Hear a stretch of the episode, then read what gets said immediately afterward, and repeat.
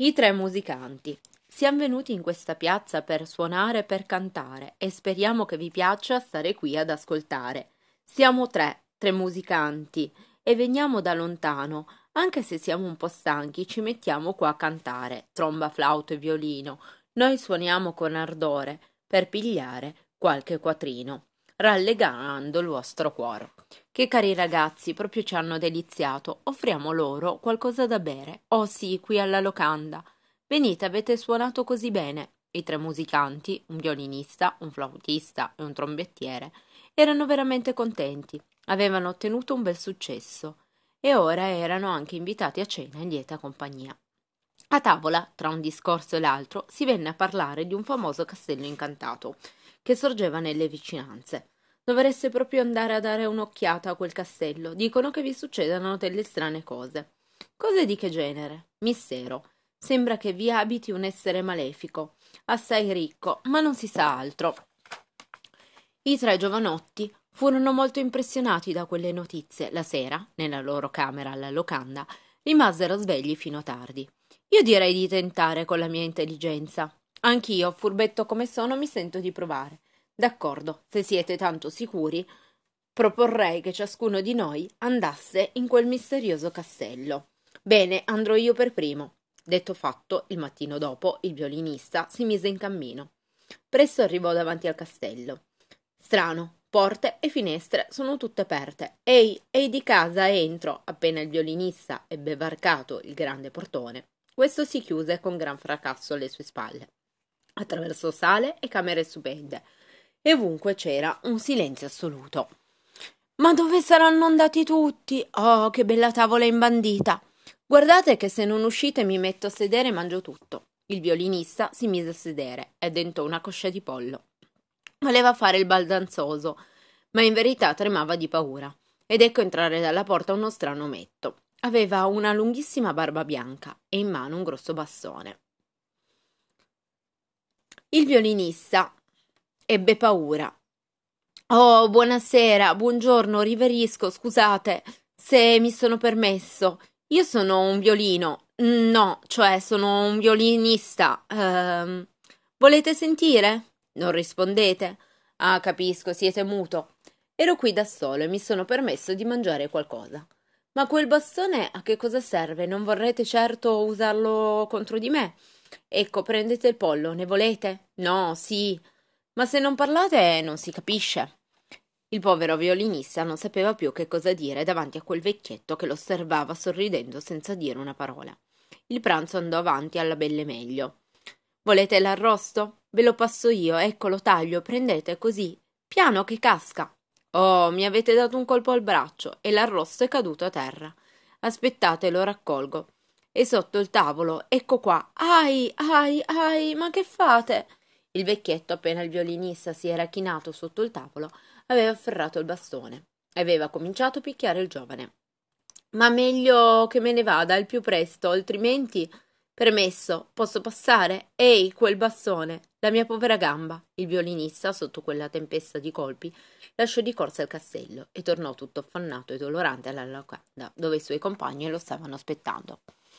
Sei già di ritorno? Ma chi è che ti ha ridotto così? Un vecchietto era piccolo e muto. Impossibile, non credo. Sono tutte storie. Ma era forte, fortissimo e muto. Un vecchietto piccolo e muto. Ma che cosa dici? Se non vuoi credermi, vai a vedere e poi te ne accorgerai. Va bene. Andrò anch'io che sono intelligente e la vedremo. Non tornerò sicuramente malconcio come te. Il secondo musicante partì dunque con la sua tromba tutto impettito Trovò il castello, girò per le stanze vuote e sedette alla tavola apparecchiata. A un certo punto si aprì la porta. Arrivò il vecchietto. Fece cadere la fetta d'arrosto. Il trombettiere si, racco- si inchinò per raccoglierla e. Ai, oh, soccorso, mi picchiano, ai, aiuto. Il secondo musicante, come aveva già fatto il primo, tornò di corsa alla locanda e fece il suo racconto. Il flautista rimase un po' pensieroso, poi prese la sua bisaccia e si avviò al castello. Tutto andò come le volte precedenti, ma il flautista non perdeva d'occhio un momento l'omino. Quando infatti la festa d'arrosto cadde per terra, il giovane si chinò per raccoglierla, ma alzò lo sguardo e scorse l'omino che impugnava il bastone. Allora, commossa fulminea, afferrò la barba del vecchietto e la tirò con tanta violenza che gliela strappò di netto dal mento. Ai, la mia barba. Ah, ma allora non sei muto. No, non sono muto. E ti prego di restituirmi la mia barba. Aspetta un poco, calma. Da quando ho questa barba in mano mi sento pieno di forza. Dammi anche il bastone. Infatti, quella era una barba magica. Chiunque la possedeva diveniva fortissimo. Ecco perché l'omino era riuscito a picchiare di santa ragione gli altri due musicanti.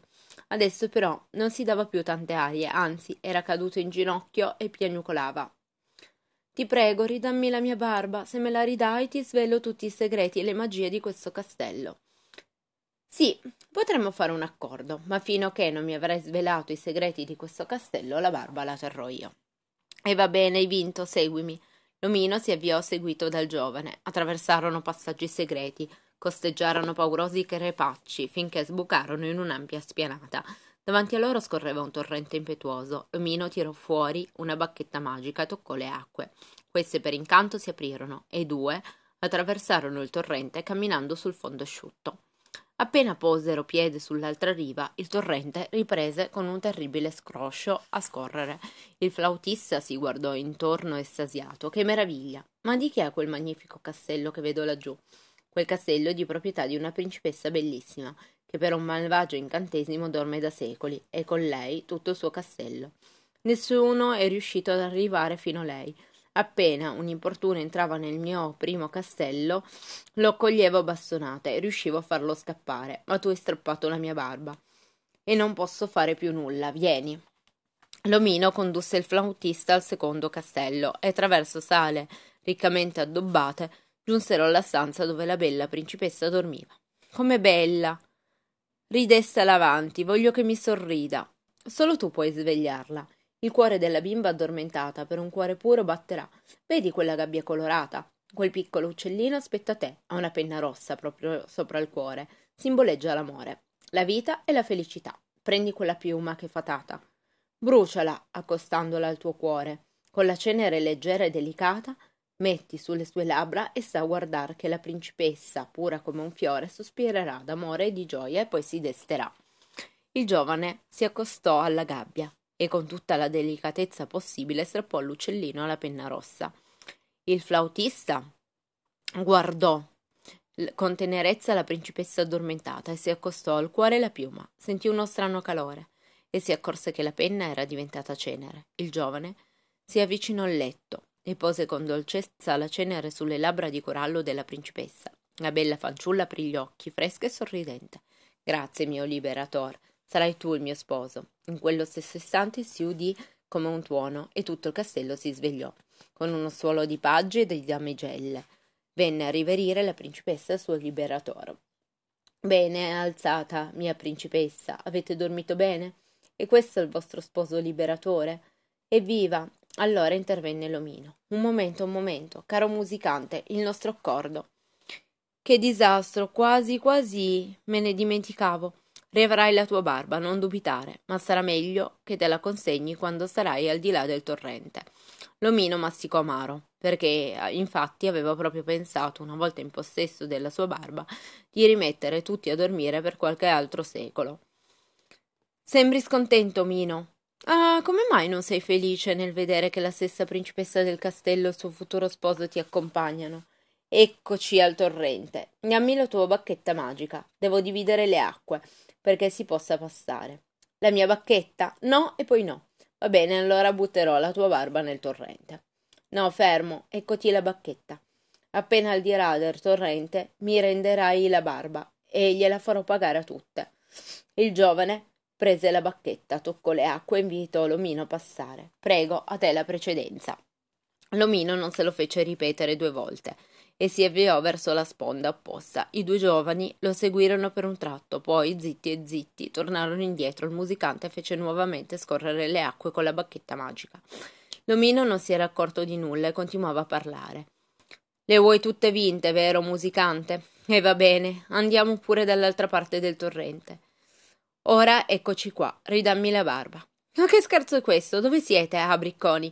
Eccoci qua al sicuro, vecchio mio. Ridammi la barba subito. La barba? Eccotela. La toccò con la bacchetta magica e oplà, arriverò fino a te. Meno male, eccola qua. E adesso la bacchetta, ridammi la bacchetta. E no, caro mio, la bacchetta me la tengo. È meglio che tu sia al di là del torrente e noi di qua. L'omino pestava i piedi per la rabbia, perché sapeva che senza bacchetta non avrebbe mai più potuto varcare il torrente. Ma i due giovani non si commossero e tornarono nel loro regno meraviglioso, dove si sposarono e vissero felici e contenti.